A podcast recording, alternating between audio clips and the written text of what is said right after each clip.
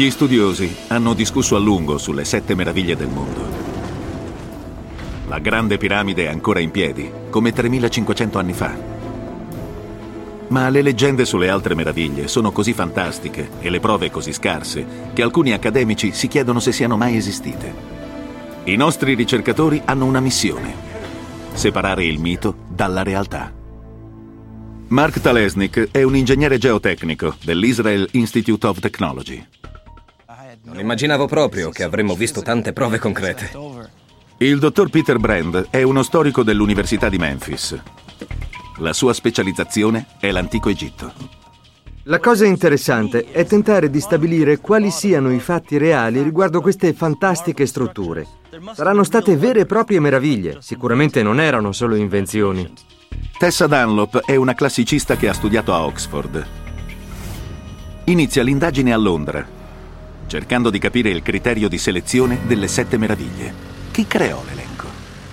Quello che trovo affascinante nelle sette meraviglie del mondo è il fatto che qualcuno deve averle selezionate e deve anche averci pensato a lungo. Voglio scoprire chi fu a decidere che cosa mettere in lista e perché scelse proprio quelle sette. Al British Museum, che ospita la collezione di reperti dell'età classica più grande del mondo, Tessa incontra lo storico Lloyd Llewellyn Jones. Il dottor Lloyd spiega che l'elenco fu redatto nell'antica Grecia.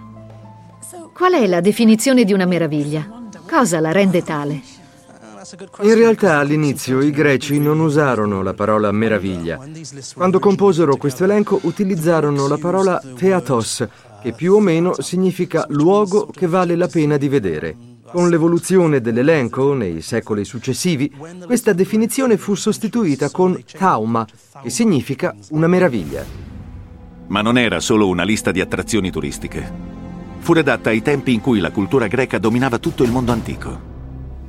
Alessandro Magno aveva guidato le più imponenti forze militari della storia e aveva conquistato terre dall'India all'Egitto. I greci erano convinti di essere i pionieri di una nuova era di progresso, in cui l'umanità avrebbe raggiunto nuove vette, e decisero di catalogare i monumenti più pregiati all'interno dei loro confini.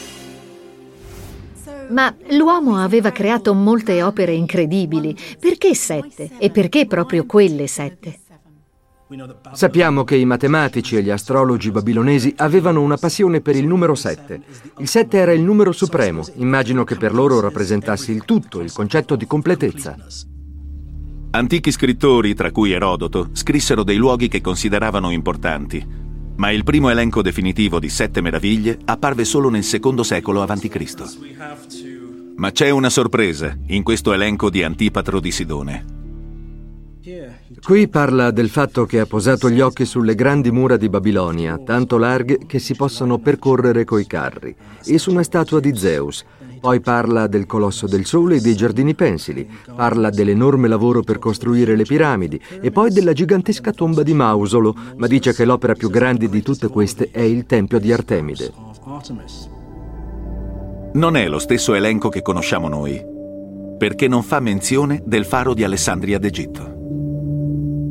I primi riferimenti al faro risalgono al VI secolo d.C. e il nostro elenco ufficiale delle antiche meraviglie forse ha meno di 500 anni. L'elenco che conosciamo oggi in realtà è arrivato fino a noi con la mediazione del Rinascimento. Dal Rinascimento all'Illuminismo gli artisti, in particolare gli artisti tedeschi e olandesi, ricreavano raffigurazioni visive delle sette meraviglie e dell'aspetto che dovevano avere secondo loro. Ed è questo l'elenco accettato oggi. Immagini come queste, le incisioni di Martin van Hemskerk, riaccesero l'interesse per le sette meraviglie del mondo, ne mantennero viva l'idea. Ma ai tempi in cui furono create le incisioni, alcune delle strutture erano scomparse già da un migliaio di anni. E i nostri ricercatori hanno bisogno di prove concrete, direttamente collegate alle costruzioni stesse. Peter Brand inizierà la caccia alle prove concrete ad Alessandria.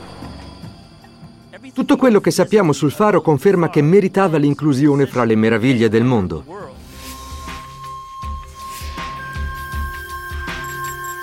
Peter è ad Alessandria, 225 km a nord del Cairo. È stato il porto principale dell'Egitto per più di 2000 anni. Fin da quando Alessandro Magno venne qui e nel 331 a.C. fondò la città che prese il suo nome. Sono nell'Alessandria moderna, in un mercato molto frequentato. È un luogo appropriato perché Alessandria fu il principale centro di commercio del Mediterraneo. La città divenne una delle più grandi dell'antichità.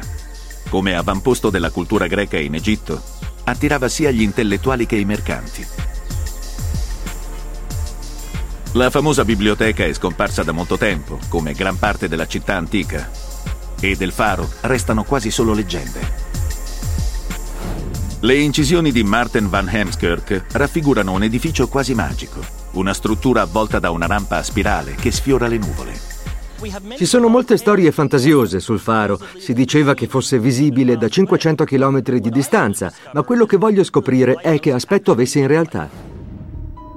Ci sono anche resoconti più credibili. Lo storico greco Strabone scrisse che su una roccia si ergeva una torre di meravigliosa fattura, di marmo bianco, a molti piani. Raffigurazioni del faro come una semplice torre appaiono su antiche monete trovate in città. Peter va a 80 km da Alessandria per studiare una struttura che sembra adattarsi sia alle antiche descrizioni che all'immagine sulle monete. Questo monumento fu costruito per onorare un dignitario egizio ai tempi in cui il faro era ancora in piedi. È molto simile a quello delle monete. Corrisponde alle descrizioni che abbiamo in modo molto ragionevole e credibile.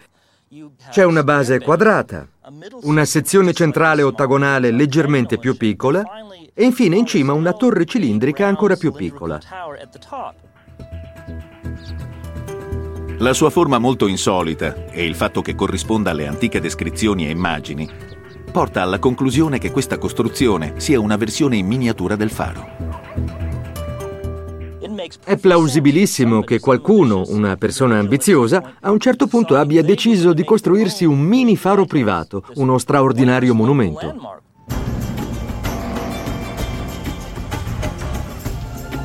Quando il faro fu concepito, il porto di Alessandria stava crescendo rapidamente.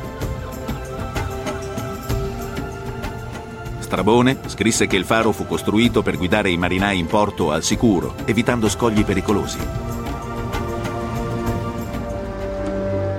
Forse il faro non doveva solo avvertire, ma anche dare il benvenuto, dire alle navi che avevano raggiunto la loro destinazione. Ma dov'era esattamente? Strabone scrisse che il nome derivava dall'isola di Faro su cui si ergeva. Il problema è che oggi quest'isola non esiste. Peter incontra l'archeologo Colin Clement, che ha passato gli ultimi dieci anni a cercare le rovine del faro. Colin gli spiega che la linea costiera è cambiata moltissimo nel corso dei secoli. Qui non c'era terra. Se si traccia una linea, diciamo partendo da quei due minareti, e poi si eliminano tutte le altre costruzioni fino a quella torre moderna quadrata nera, beh, un tempo non c'era terra in tutta quella zona. C'era solo una strada rialzata che collegava il continente all'isola di Faro. Nel III e IV secolo a.C., uno specchio d'acqua largo qualche centinaio di metri separava questa piccola massa di terra dal continente. Vi si arrivava con una strada di pietra artificiale che divideva in due il porto. Nel corso dei secoli il limo si è accumulato e ha spostato la linea costiera.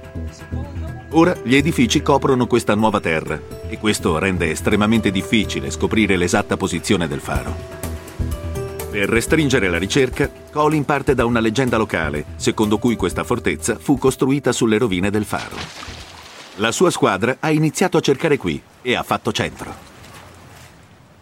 Le nostre ricerche mostrano che nella zona in cui ci siamo immersi c'è una grande concentrazione di antichi elementi architettonici, quello che stavamo cercando. Su un'area di circa 1,3 ettari, fino ad oggi abbiamo catalogato circa 3.000 elementi architettonici e ce ne sono altri. I reperti sono distribuiti su 12.000 metri quadrati di fondo marino. Alcuni sono così grandi che devono per forza aver fatto parte di un'enorme struttura. Il faro, secondo Colin. Abbiamo trovato blocchi talmente grandi che dovevano far parte di un monumento gigantesco. Sto parlando di blocchi di granito lunghi 11 metri, che pesano 70 tonnellate. Le dimensioni di questi blocchi non lasciano dubbi. Appartenevano a una struttura monumentale. L'area in cui si trovano corrisponde a quella indicata dai testi antichi e lo stile architettonico indica che sono dell'epoca del faro. Vedendo con i suoi occhi alcuni blocchi recuperati dal fondale, Peter si è convinto. È fantastico, abbiamo un pezzo di una delle sette meraviglie del mondo antico, una parte del faro di Alessandria. Sì, senz'altro. Questa è una parte dell'entrata, uno dei montanti di quello che doveva essere l'ingresso monumentale rivolto verso il mare. E ne abbiamo recuperato altri elementi. L'altro montante è ancora sott'acqua e c'è anche l'architrave. È a pezzi ed è ancora sul fondo, ma tutte le parti corrispondono. Quanto era grande esattamente questa entrata?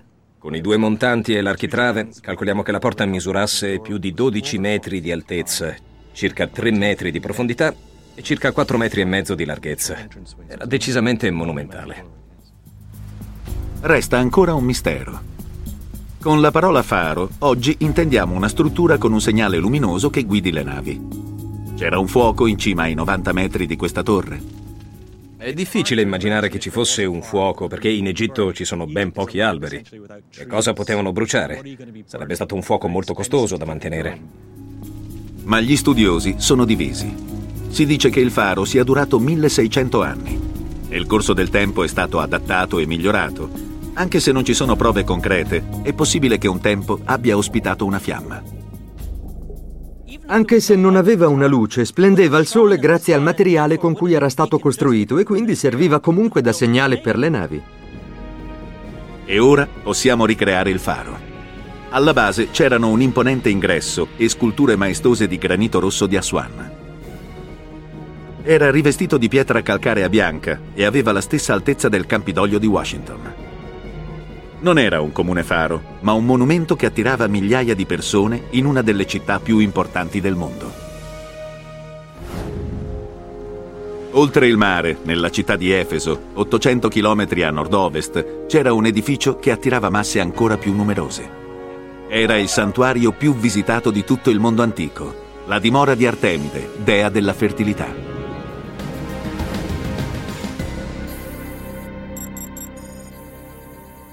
Sorgeva nell'antica città turca di Efeso, su una faglia. Qui i terremoti sono ancora frequenti.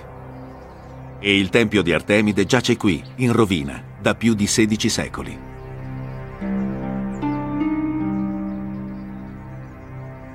Artemide, che i romani chiamavano Diana, era la divinità femminile più riverita e venerata. Era la dea cacciatrice, la dea della luna, della castità e del parto portava la fertilità. Questo santuario fu costruito dai suoi fedeli.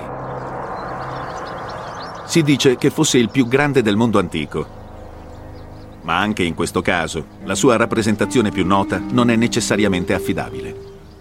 L'immagine più famosa di questo tempio è un disegno di Hemskerk che risale al Rinascimento. Era un artista che permetteva al presente di influenzare molto la sua interpretazione del passato.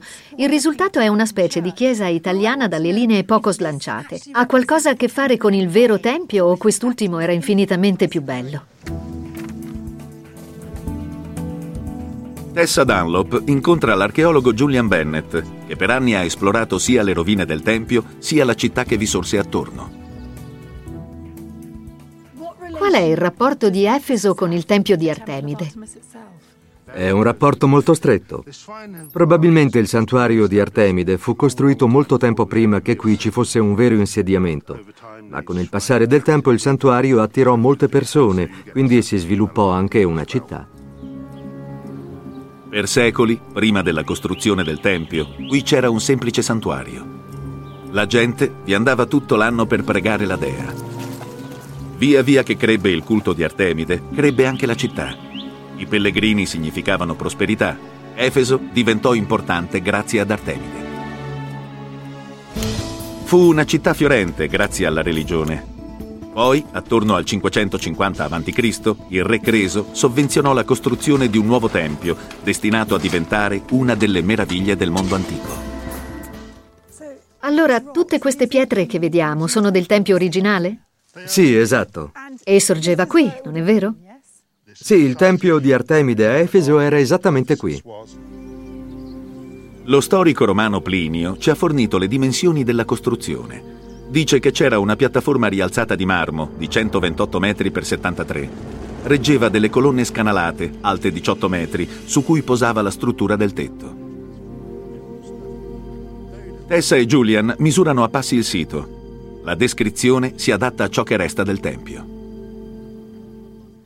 Questo fu il primo tempio costruito interamente in marmo. Gli studiosi hanno calcolato quanto ne servì. Circa 51.000 tonnellate. Si chiesero da dove provenisse tanto marmo e trovarono un indizio nelle leggende locali. Si narra che un pastore di capre scoprì depositi di marmo quando una delle sue capre spostò un sasso. Vedendo la roccia luccicante al di sotto, il pastore corse per 12 km fino a Efeso per raccontare la sua scoperta. 2500 anni dopo, gli archeologi hanno cercato e trovato una cava nel raggio di 12 km dal tempio. In altre parole, il tempio fu costruito con il marmo di questa cava. Certo. Come fai a esserne sicuro? Beh, questa è l'unica cava di marmo bianco a 12 km da Efeso. Ma ci siamo serviti anche dell'analisi chimica. Possiamo analizzare il marmo e stabilirne la provenienza. Una volta trasportato il marmo, poterono iniziare a costruire. Se guardi in quest'area, puoi vedere le fondamenta del tempio che fu una delle sette meraviglie del mondo. Sono seduta sulle fondamenta. Esatto, fatte con questo bel marmo bianco. Da quel che posso vedere, la commessura è precisa. Non hanno usato malta, vero? È tutto costruito a secco. Eppure questa era una zona sismica. C'era il rischio costante che un terremoto scuotesse la terra. Che cosa teneva insieme il tempio? Per le fondamenta la forza di gravità e il peso. Le pareti invece erano tenute insieme da una serie di graffe. Anche le colonne avevano un perno centrale che teneva insieme tutta la struttura. Mi stai dicendo che una semplice graffa di legno bastava a tenere insieme un enorme tempio? Sì, esattamente. La graffa aveva un alloggiamento a coda di rondine a entrambe le estremità. Qui c'era un pezzo di legno, o forse, a seconda di ciò che utilizzavano i costruttori, un pezzo di metallo, ma nei templi più antichi usavano sempre il legno. Per secoli qui c'era stato un santuario. Era terreno sacro. Il tempio non poteva essere costruito altrove. Ma gli architetti avevano un enorme problema. La zona era paludosa. Dovevano creare fondamenta molto solide per poter sostenere una simile struttura. Secondo le nostre fonti, quando lo costruirono, prima posarono strati di carbone e vello di pecora per impermeabilizzare il terreno. Queste fondamenta sotto le fondamenta distribuirono il peso della struttura e le impedirono di affondare. Permisero di costruire un edificio straordinario, 127 colonne torreggianti, con il sole che entrava da un'apertura nel tetto e faceva risplendere la statua della dea Artemide.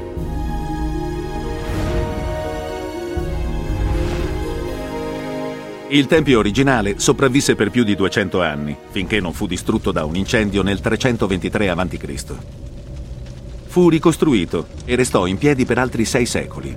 Poi un terremoto lo distrusse definitivamente.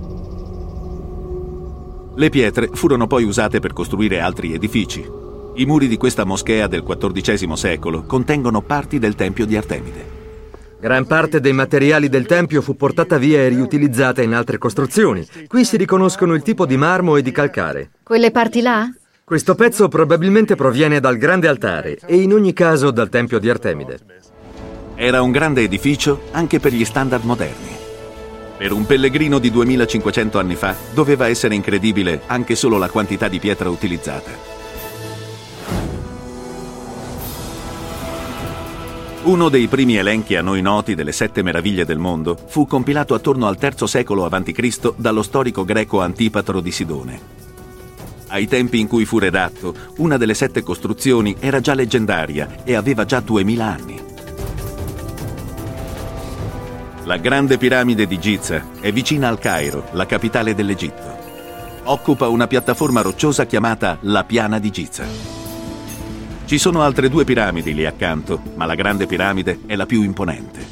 Fu costruita per il faraone Cheope per garantirgli un passaggio sicuro nell'oltretomba. Lo storico Peter Brand vuole sapere come fu costruita. Sono alla periferia del Cairo per visitare l'unica superstite delle meraviglie del mondo antico, la grande piramide di Giza. Molti immaginano che ci siano ancora misteri intorno a questa meravigliosa struttura. Per esempio, come fu costruita. Ma io penso che disponiamo di tutti gli indizi necessari per capirlo esattamente. Per la sua costruzione ci vollero 20 anni e quasi 2 milioni e mezzo di blocchi di pietra. Ogni blocco pesava circa 2 tonnellate e mezzo. Nel corso di 20 anni significa posare un blocco ogni due minuti. Ci sono 203 file di blocchi. Ogni lato della piramide è lungo 230 metri ed è perfettamente allineato con i quattro punti cardinali. Ma come fecero a stabilire esattamente dov'era il nord? Beh, Peter, con l'aiuto di questi due strumenti. Sono stati raffigurati nelle tombe e ne abbiamo anche dei modelli. Queste sono copie. Questi semplici strumenti si chiamano buy e market. Erano usati per contrassegnare i punti in cui una stella sorgeva e tramontava attorno alla stella polare. Da qui si poteva tracciare un angolo e una linea al centro dell'angolo dava il nord. Quindi otterremo una linea perfettamente diritta sull'esatta direzione nord-sud e avremo un lato della piramide. Ma come facevano a ricavare da quella linea retta una base quadrata su cui costruire la piramide? Il processo di creazione di un quadrato inizia tracciando la linea nord-sud. Bene, metteremo qui questa pietra. Ok, quindi abbiamo stabilito che questa è una perfetta linea nord-sud e poi dobbiamo prendere un'altra corda. Ne serve un'altra per la direzione est-ovest. Portala lì. Io metto qui la mia pietra. Bene. Metti giù la tua tra un attimo. Sì, ma come facciamo a sapere se questi sono esattamente angoli retti? Se questa è est-ovest? Usiamo questo strumento. È una semplice squadra.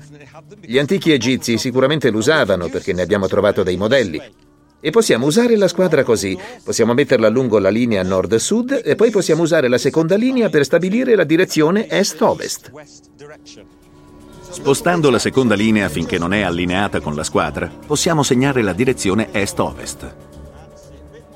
Ecco ancora un po', ancora un po'. Basta. Si misura accuratamente la lunghezza del lato. Poi si ripete il procedimento a un altro angolo. Quando sono stati segnati i quattro angoli, si ripete tutto per controllare che non ci siano errori e si può costruire un quadrato pressoché perfetto. Anche se richiedeva grande abilità, questo era solo l'inizio. Dopo venivano il taglio, la levigatura e il sollevamento di quasi 6 milioni di tonnellate di pietra. All'ombra della piramide ci sono tracce di una cava. Sulle pareti, antichi segni di scalpello indicano i punti in cui la pietra fu tagliata. Abbiamo tre bacchette e le due esterne sono unite da una corda tesa. La terza, che è della stessa lunghezza delle altre due, può essere usata per controllare se tutta la superficie sotto la corda è esattamente allo stesso livello. Qui sì, lo è. Ti dispiace spostare un po' la tua? E controlliamo qui sotto. Oh sì, benissimo. È un attrezzo semplice ma accuratissimo. E c'erano altri strumenti da usare quando i blocchi erano stati posati. Non bastava sapere che una superficie era piatta. Doveva essere ad angolo retto con ogni altra superficie. Si posa questo attrezzo a F contro una superficie verticale. Se la corda tocca la sporgenza inferiore, la superficie è a piombo. E questo attrezzo a forma di A, l'equivalente egizio di una livella, ci dice se una pietra è orizzontale. Guardiamo la nostra livella e vediamo se è vero. A me sembra di sì. Se non lo fosse, la corda starebbe così. Esatto. L'attacca sarebbe chiaramente visibile e sapresti che la pietra non è perfettamente orizzontale. Il più grande mistero delle piramidi è sempre stato come facevano a portare i blocchi di pietra dalla cava. Non potevano farli rotolare, si sarebbero danneggiati. Gli egittologi hanno scoperto come probabilmente era stato risolto il problema. Questa slitta poteva portare una pietra di oltre due tonnellate. Per trainarla su una superficie piana servivano sei uomini robusti. Con l'innalzamento della piramide, le pietre dovevano essere portate sempre più in alto. Si pensa che usassero delle rampe, ma se fossero state troppo ripide sarebbe stato impossibile tirare la slitta. Le rampe non potevano avere più di 7 gradi di pendenza.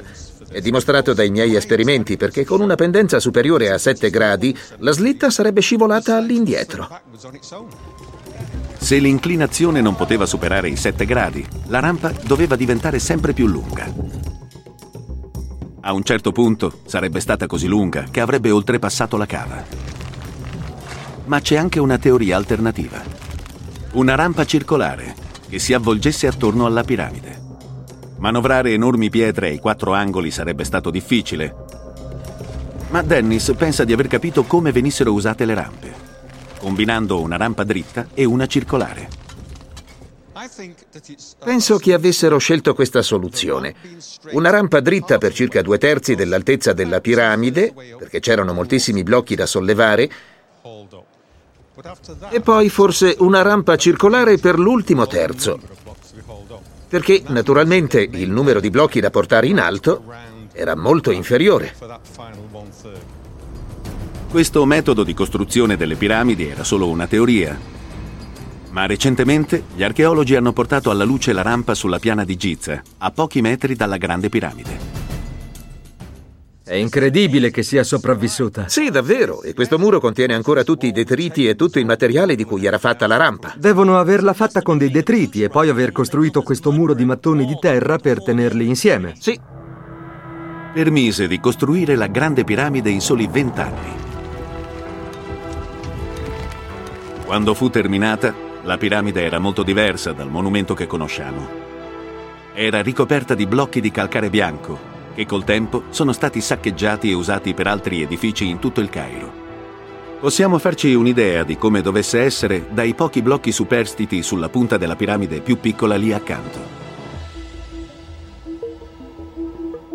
E ora possiamo rivelare com'era la grande piramide circa 4500 anni fa. È alta 146 metri e copre un'area di oltre 52.000 metri quadrati. Quello che la rende una delle meraviglie del mondo non sono il mistero o la sofisticazione della tecnologia con cui fu costruita, ma l'ingegnosità del metodo. Alcuni degli strumenti che abbiamo visto sono semplicissimi, ma hanno prodotto risultati precisi e stupefacenti. Se la grande piramide fosse stata distrutta, sarebbe difficile credere che le sette meraviglie siano esistite. Soprattutto perché per una non ci sono prove. Un sontuoso giardino nel mezzo del deserto. I giardini pensili di Babilonia. Se ne sa poco, meno che delle altre meraviglie. Alcuni studiosi addirittura pensano che non siano mai esistiti. Di tutte le sette meraviglie, i giardini pensili sono i più difficili su cui indagare, perché c'è ben poco materiale. Voglio scoprire che prove archeologiche esistono, che documenti abbiamo e che cosa intendiamo con la parola pensili. E se questi giardini erano in alto, come facevano i babilonesi a irrigarli? Si diceva che Babilonia fosse la città più spettacolare del mondo. Oggi le sue rovine sono nella provincia irachena di Babil, 80 km a sud-ovest di Baghdad. Per molti anni gli archeologi hanno esaminato questa zona per trovare prove dell'esistenza dei giardini pensili. Hanno fatto scoperte stupefacenti. Mura della città, palazzi e templi, ma neanche un segno dei grandiosi giardini. Gran parte di ciò che è stato trovato fu costruito da un re babilonese citato nell'Antico Testamento, il re Nabucodonosor II, che governò attorno al 650 a.C. Lo sappiamo perché con la scrittura cuneiforme elencò su tavolette, cilindri e persino mattoni tutto quello che costruì. Ma ci sono accenni ai giardini pensili?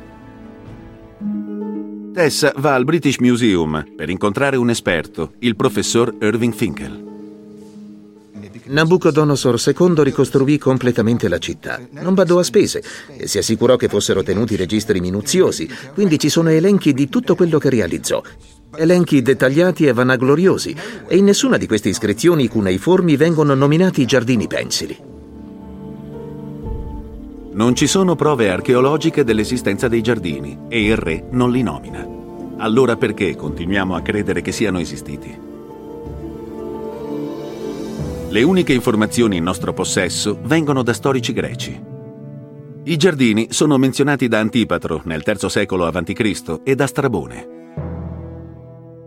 Credo che la testimonianza dei greci debba essere considerata affidabile. Dopotutto le altre meraviglie esistevano davvero, lo sappiamo, e alcune esistono ancora. Quindi a Babilonia deve esserci stato qualcosa. I greci scrivevano in un periodo storico successivo, quando i giardini pensili di Nabucodonosor erano già spariti. Sì, ma dobbiamo prendere sul serio quello che dicevano i greci, perché molte altre loro testimonianze sono veritiere. Ma se i giardini esistevano, perché Nabucodonosor non li nominò? Sappiamo dei greci che sposò una ragazza di nome Amitis, una principessa originaria della Media, una regione montagnosa dell'Iran. Si narra che Amitis avesse nostalgia di casa e che odiasse vedere dalla sua finestra quel panorama piatto e brullo, e che Nabucodonosor avesse costruito i giardini per renderla felice. È una storia romantica, ma a me sembra plausibile. Si può immaginare il re immerso in progetti edilizi che diceva agli ingegneri: Quando avete tempo, mettete qualcosa lì sopra che faccia felice mia moglie. Vorrebbe un giardino di montagna. E loro lo fecero. E se un turista o un visitatore discendeva l'Eufrate in barca e lo vedeva, restava molto colpito, perché di solito così in alto non c'erano giardini, normalmente sono in basso. Avrebbe pensato a qualcosa di miracoloso. Dobbiamo presupporre che esistesse davvero. Io credo che Nabucodonosor abbia costruito qualcosa. Per scoprire con esattezza che cosa possa avere costruito Nabucodonosor, Tess va al Pergamon Museum di Berlino, che ospita una delle maggiori collezioni di manufatti babilonesi. Qui chiede l'aiuto di un esperto della Persia, Lloyd Llewellyn Jones. Ecco qui. La prima cosa che Lloyd mostra a Tess è la prima cosa che un visitatore di Babilonia vedeva. La porta di Ishtar.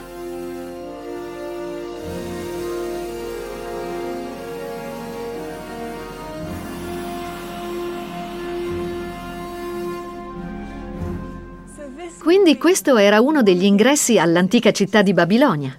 Esattamente. Oggi la chiamiamo la porta di Ishtar, ma nell'antichità il suo nome completo era la porta di Ishtar che soggioga i suoi nemici.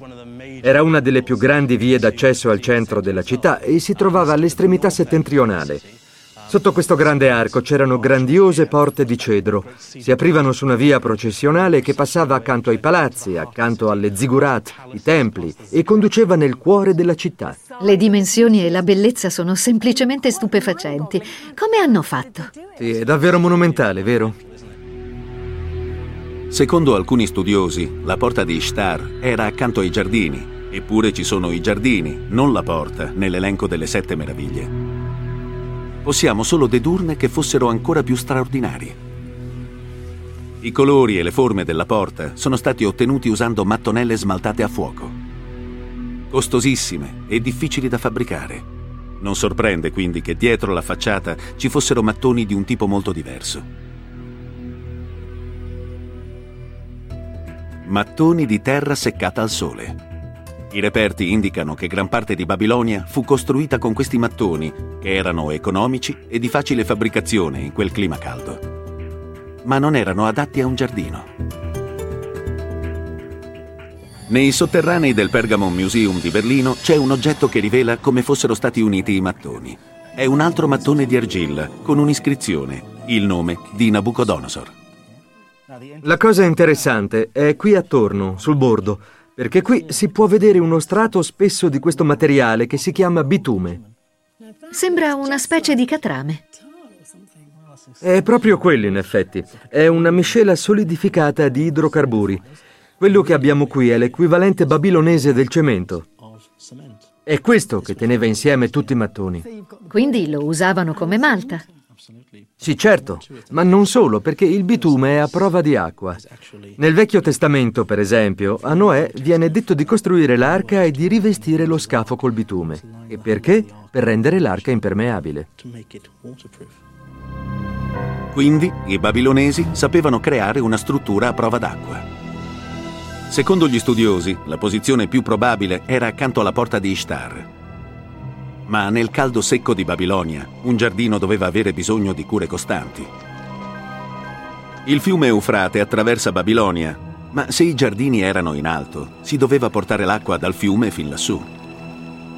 I reperti archeologici suggeriscono che ai tempi di Nabucodonosor venisse usato lo shaduf, una leva con un contrappeso. Secondo alcune ricerche, inoltre, i babilonesi portavano in alto l'acqua con un sistema a vite.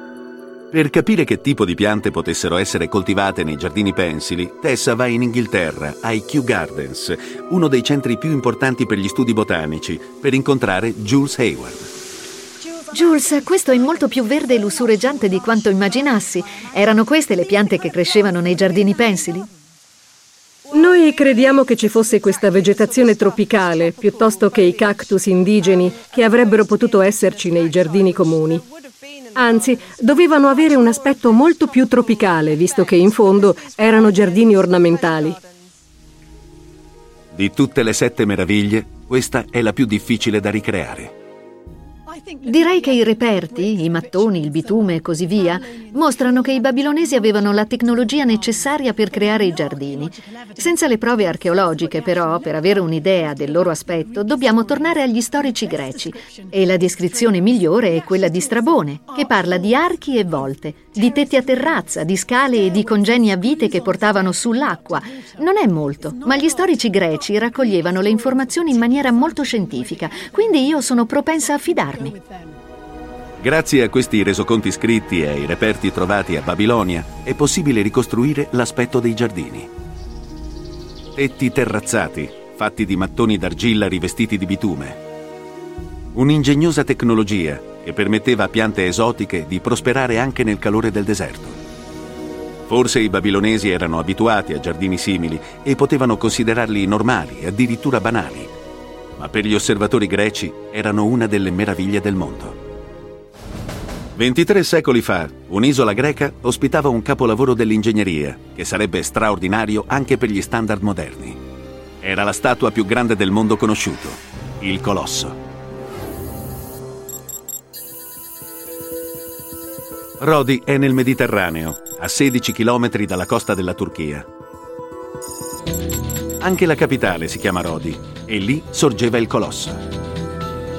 Mark Talesnik è il nostro ricercatore. È venuto qui armato dei resoconti degli antichi scrittori per capire come fu costruita la statua.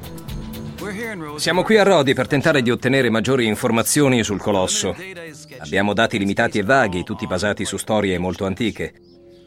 Ci dicono che era alto circa 31 metri, che era fatto di bronzo con uno scheletro interno di pietra e ferro e che un dito di una mano della statua era grande circa come un uomo. La grande domanda è, partendo da questi dati, possiamo provare a scoprire qualcosa di più sul colosso di Rodi? Non sappiamo dove sorgesse, non sappiamo che aspetto avesse. Il dottor Manolis Stefanakis è un archeologo specializzato nell'età classica dice che il colosso fu costruito dagli isolani per celebrare una grande vittoria.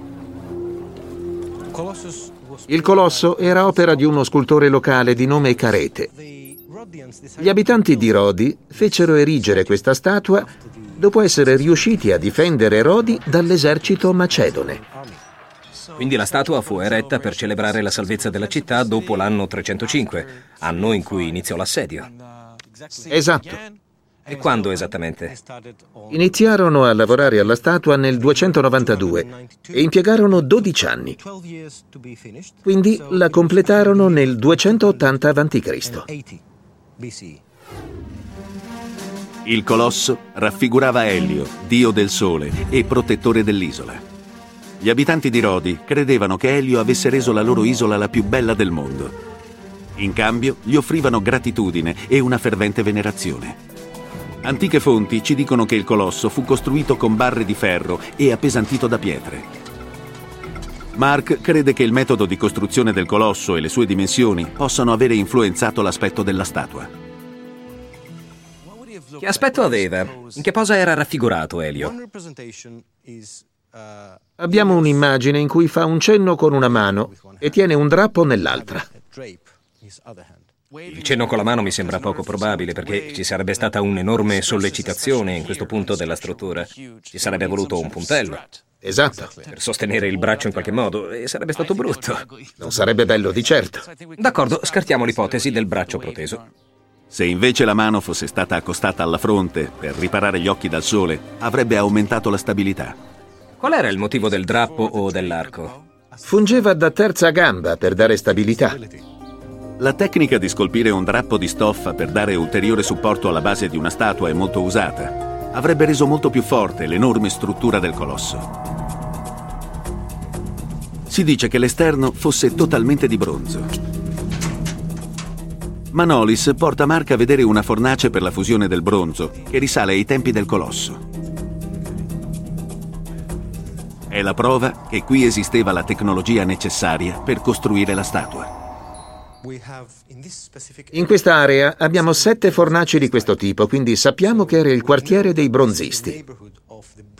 È molto importante perché stiamo dicendo che il colosso fu fatto con una colata di bronzo. Qui potevano fare una statua di che dimensioni? L'altezza massima di una statua fatta in questa fornace poteva essere di circa 10 metri. Qui potevano essere colate sezioni di bronzo lunghe fino a un metro e mezzo, poi unite l'una all'altra per creare una statua alta più di 9 metri. Il colosso fu fabbricato in vari pezzi, con fogli di bronzo fissati allo scheletro interno della statua. Il fatto di essere composto da varie parti gli dava flessibilità per poter sopportare venti forti. Di che fornace avremmo bisogno per creare il colosso?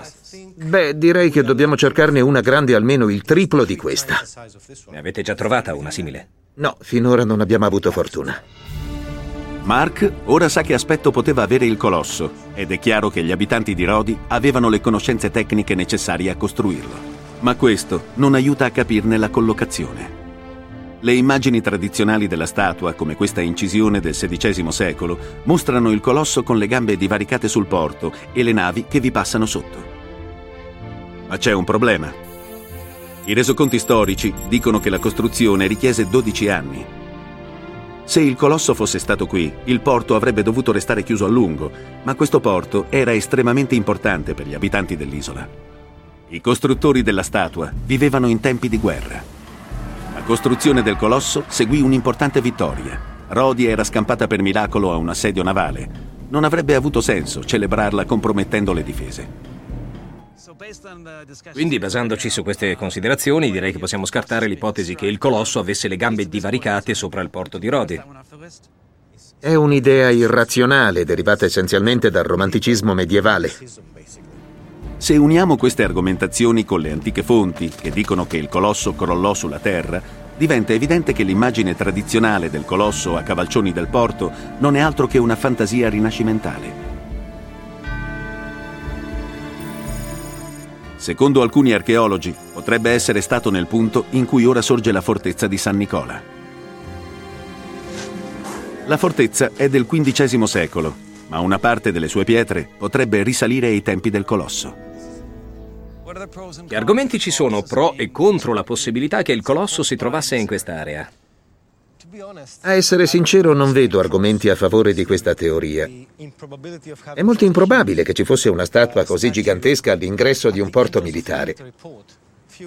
Personalmente, io non costruirei mai una statua del genere qui. Cercherei un altro posto, forse più all'interno e forse più in alto, in modo che tutti la vedano. Guardando la città, sembra logico che il colosso sia stato costruito in collina, dove sarebbe stato visibile da più lontano. Salire su questo terreno più elevato fornisce un indizio. Sotto un edificio che ospitava una scuola sono stati trovati resti di edifici più antichi. Uno di questi edifici era un tempio dedicato a Elio. Questo è il punto più elevato del centro di Rodi e nell'antichità era circa 20 metri sopra il livello del mare. Qui sono stati trovati reperti molto importanti, prima di tutto una testa di marmo di Elio e un'iscrizione con l'elenco dei nomi dei sacerdoti di Elio. E che cosa ci dice? Ci dice che probabilmente il tempio di Elio sorgeva proprio qui. Elio era la divinità più importante per gli abitanti di Rodi. Si ritiene che una vasta area fosse dedicata al suo culto. All'interno di quella che fu l'area del Tempio, ora sorge il Palazzo del Gran Maestro, costruito durante il Medioevo dai cavalieri dell'Ordine dell'Ospedale di San Giovanni di Gerusalemme. È logico pensare che il colosso si trovasse nella zona del Tempio di Elio, e da qui si sarebbero potuti vedere i tre porti più importanti dell'isola. Quindi ora siamo nel punto più alto della città antica e si vedono tre porti. Sì, se il colosso fosse stato qui, avrebbe dominato il porto commerciale e il porto secondario su questo lato. E da quest'altro anche il porto militare. Inoltre sappiamo che quando crollò cadde in mezzo alle case.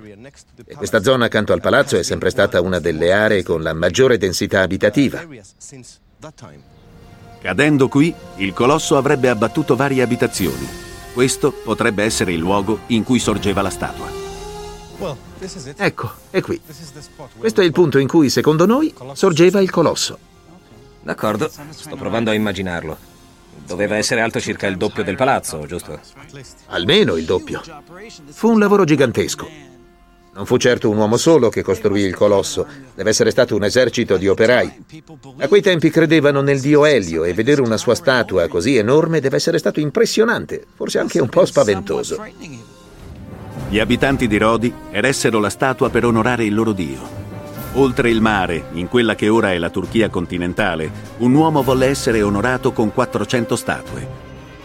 Era il re Mausolo, e le statue avrebbero ornato il primo e più grande mausoleo del mondo. La grande città di Alicarnasso è ora la città di Bodrum, nella Turchia sud-occidentale. Nel IV secolo a.C., Alicarnasso era la capitale della Caria, una parte dell'impero persiano e patria del governante della regione, il re Mausolo. Per creare una dinastia e mantenere intatta la linea reale, sposò la sorella Artemisia, Secondo la leggenda, la moglie, attorno al 350 a.C., costruì una tomba per onorare la memoria di Mausolo. Quello che mi sorprende molto del mausoleo di Ali Carnasso è che non fu costruito per onorare i grandi personaggi di quel periodo, non fu dedicato al re persiano Serse, per esempio, che era un grande guerriero, né ad Alessandro Magno, ma a un governante provinciale di relativa importanza. Sì, ebbe successo, ma non molti hanno sentito parlare del re Mausolo. Quindi, se il mausoleo venne incluso nella lista delle sette antiche meraviglie, deve essere stata una struttura davvero magnifica. Non sono arrivate fino a noi immagini antiche del mausoleo. La raffigurazione più autorevole anche in questo caso è dell'artista rinascimentale Merten van Hemskerk, ma sarà realistica. La nostra ricercatrice, Tessa Dunlop, incontra di nuovo il dottor Julian Bennett, un archeologo che per anni ha cercato di ricostruire la storia del re Mausolo. Perché fu costruito questo grande mausoleo? È un'ottima domanda, ma in tutta sincerità non lo sappiamo. Di sicuro il re era noto per le tasse imposte alla popolazione locale, accumulò un'incredibile ricchezza e quindi forse il mausoleo serviva a dimostrare quanto fosse ricco. Grazie agli scavi effettuati nel XIX secolo, sappiamo esattamente dove sorgeva il mausoleo. Tessa e Julian cercheranno di ricostruirlo combinando i reperti veri e propri con i resoconti storici. Plinio ci fornisce le dimensioni del mausoleo, confermate dagli archeologi. Era lungo 36 metri e largo 30. Copriva tutto questo sito di scavi. La base della struttura era fatta con una pietra particolare, calcare verde. Trovarsi all'interno della struttura dà proprio il senso della sua vastità, vero? Sì, era davvero una costruzione notevole e posava su questi grossi blocchi di calcare verde. Ok, quindi questa doveva essere la base, le fondamenta. In realtà era più in basso. Per portare il pavimento al livello del suolo c'erano quattro o cinque strati sopra questo. L'ultima dimora del re Mausolo era una camera funeraria al di sotto di questa base di calcare. Ecco, questa è la camera funeraria. E qui dentro si trovava il sarcofago. È qui dentro che Mausolo era sepolto. Già. Plinio scrisse che la tomba era alta 42 metri, circa il doppio di questo minareto. È chiaro quindi che buona parte delle pietre con cui era stato costruito è sparita. Probabilmente sono state rubate. Ma quel calcare verde è così particolare che gli archeologi hanno potuto rintracciarlo in altri edifici di Bodrum. Uno di essi è un castello del XV secolo. Ovunque si guardi nel castello si vede pietra calcarea verde riutilizzata. Ed è questo che dobbiamo cercare per identificare parti che provengono dal mausoleo, il calcare verde e il marmo. Il calcare e il marmo. Qui c'è questo marmo davvero bianco, marmo di paro, ed è decisamente riconoscibile. Per il castello sono state usate così tante lastre di pietra del mausoleo che gli studiosi sono giunti a una conclusione sorprendente. La struttura doveva essere massiccia, senza spazi interni. Plinio scrive che sul podio c'era un colonnato con 36 colonne, poste a circa 3 metri l'una dall'altra. E per tetto una piramide a gradini. Ma non è questo che rese il mausoleo una delle meraviglie del mondo. Plinio raccontò di un edificio con meravigliose statue e splendidi bassorilievi. In questo sito sono stati trovati solo frammenti delle statue. Uno scritto del XVI secolo parla di pietre e statue spaccate e gettate nelle fornaci. Avrebbero prodotto calce per la malta che teneva insieme le pietre del castello di Bodrum. Tuttavia è stato possibile rimettere insieme due grandi statue. Le loro copie si trovano presso l'entrata del castello. Qui abbiamo le copie di due delle statue del mausoleo. Molti pensano che questa raffiguri Mausolo in persona e che la statua della donna raffiguri Artemisia. Conoscendo le dimensioni di queste statue e quelle del mausoleo, alcuni studiosi hanno calcolato che le mura fossero circondate da 400 statue. Secondo Plinio, sulla cima c'era un magnifico carro con quattro cavalli. I resti trovati tra le macerie danno solo una vaga idea della gloria passata. Questo era un carro con quattro cavalli. Era fatto interamente di marmo, con parti di metallo per i finimenti dei cavalli e così via. Quello che nessuno sa è se ci fosse qualcuno sul carro. Combinando i reperti veri e propri con i resoconti di antichi scrittori, ora possiamo ricreare un'immagine plausibile dell'aspetto del mausoleo di Alicarnasso. Era un'immensa struttura a tre piani, composta da podio, colonnato e tetto. Era rivestita di marmo abbagliante e dominava tutto il paesaggio. Le superfici erano ornate da fregi e da circa 400 statue. In cima a tutto, un carro con quattro cavalli. La tomba di Re Mausolo era così maestosa che ne derivò la parola mausoleo. Delle sette meraviglie elencate dagli studiosi greci nel III secolo a.C., solo una si trovava nella Grecia continentale, uno status symbol degno delle grandi civiltà del passato. Era una statua alta più di 12 metri e fatta d'oro e d'avorio che raffigurava Zeus, il re degli dei. Per scoprire che tracce restano della statua, Mark Talesnik è andato a Olimpia, nella penisola del Peloponneso, nella parte sud-occidentale della Grecia. Oggi Olimpia è piena di rovine e reperti che dimostrano l'importanza di questo luogo nell'antichità. La cosa più evidente è l'abbondanza, la qualità e la quantità di reperti archeologici in tutta l'area. Ma c'è il rovescio della medaglia. Noi siamo qui per la statua che era nel tempio di Zeus e di quella non restano tracce. Non abbiamo reperti, quindi dovremo fare un'indagine approfondita e cercare di immaginare come recuperare informazioni sulla statua. Mark ha chiesto l'aiuto di Judy Berringer, laureata in archeologia, una vera autorità su Olimpia. Si svolgevano qui gli antichi giochi olimpici che iniziarono nel 776 a.C. La città aveva un'enorme importanza culturale e i giochi erano in onore di Zeus. I giochi, come sempre a quei tempi, non erano solo eventi atletici, ma anche mezzi per onorare un dio.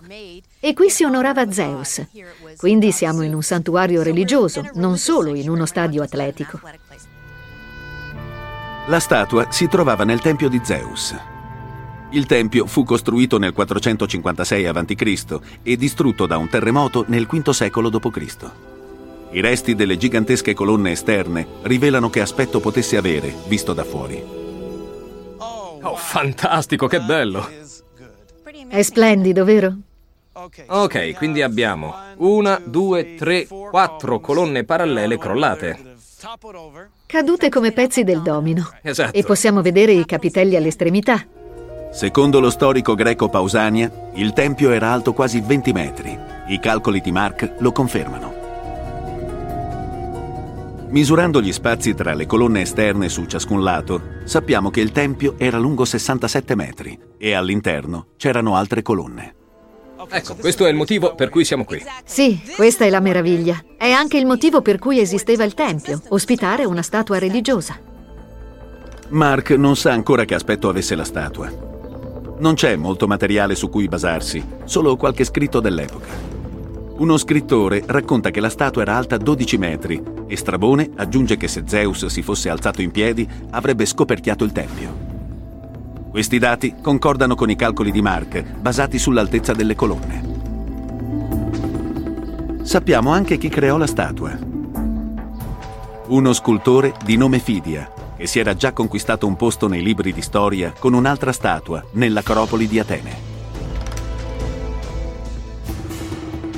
Sappiamo inoltre dove fu costruita la statua, grazie a una straordinaria scoperta. Una coppa su cui è inciso il nome di Fidia. Dimostra che il luogo del ritrovamento era il suo laboratorio. Le dimensioni e le proporzioni del laboratorio di Fidia erano identiche a quelle dello spazio che la statua avrebbe occupato nel Tempio. Quando la statua fu completata e messa al suo posto, vent'anni dopo la costruzione del Tempio, doveva andare bene, doveva essere perfettamente adatta al Tempio. Non sarebbe stato possibile portarla dentro se non fosse stata perfetta. Mark ha notato un'altra caratteristica del laboratorio. Sembra avere lo stesso orientamento del Tempio. Per capire se era voluto, controlla con una bussola. Ok, provo a vedere l'orientamento di questo muro. Qui vedo 79 gradi più o meno. E qui, wow, appena al di sotto di 80 gradi, qualcosa del genere.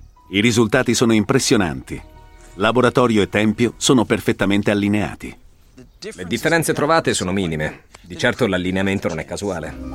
Mark è convinto che se si diede tanto da fare per ricreare le stesse condizioni del tempio, Fidia debba aver dato molta importanza alla luce del sole.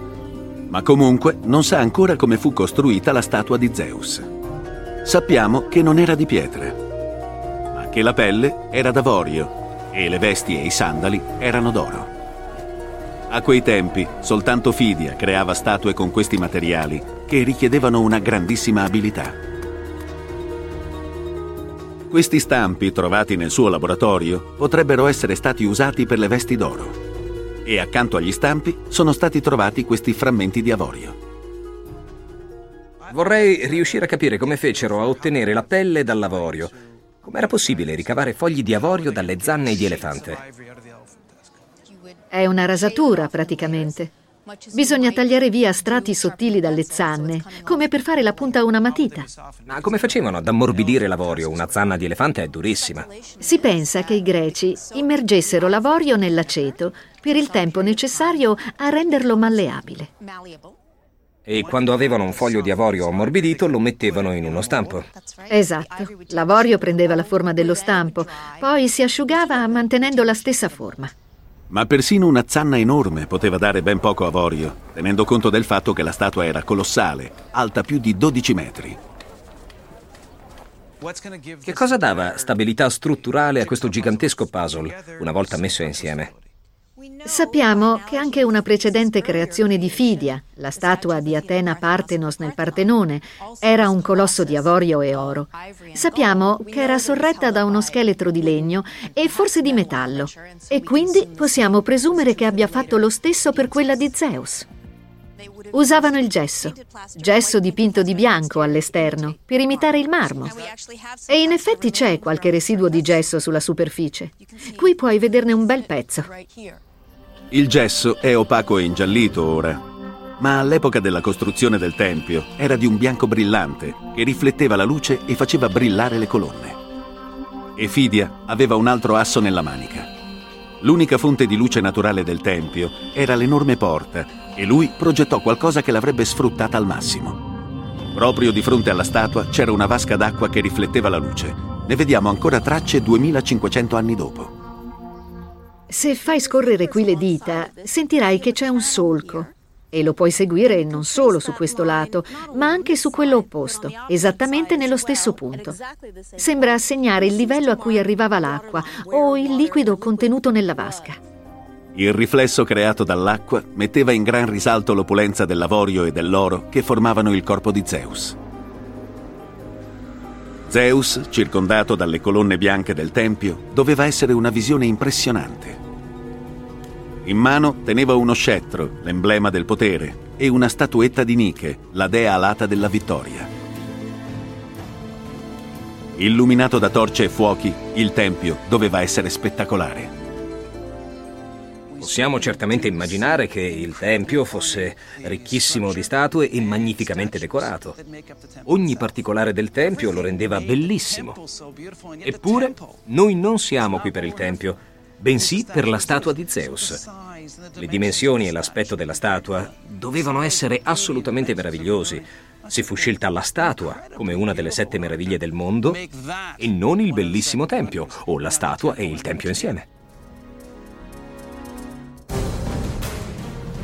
Le sette meraviglie provano l'abilità costruttiva dell'uomo e la sua smisurata ambizione. Sono tutte scomparse, tranne la piramide, e anche questa non è più la stessa. Il rivestimento di calcare è stato usato per costruire il Cairo. Ma nessuno di questi progetti è stato un fallimento. Quello che resta può insegnarci qualcosa sui rischi della superbia, ma può anche mostrarci che a volte l'ambizione e i sogni portano a risultati leggendari.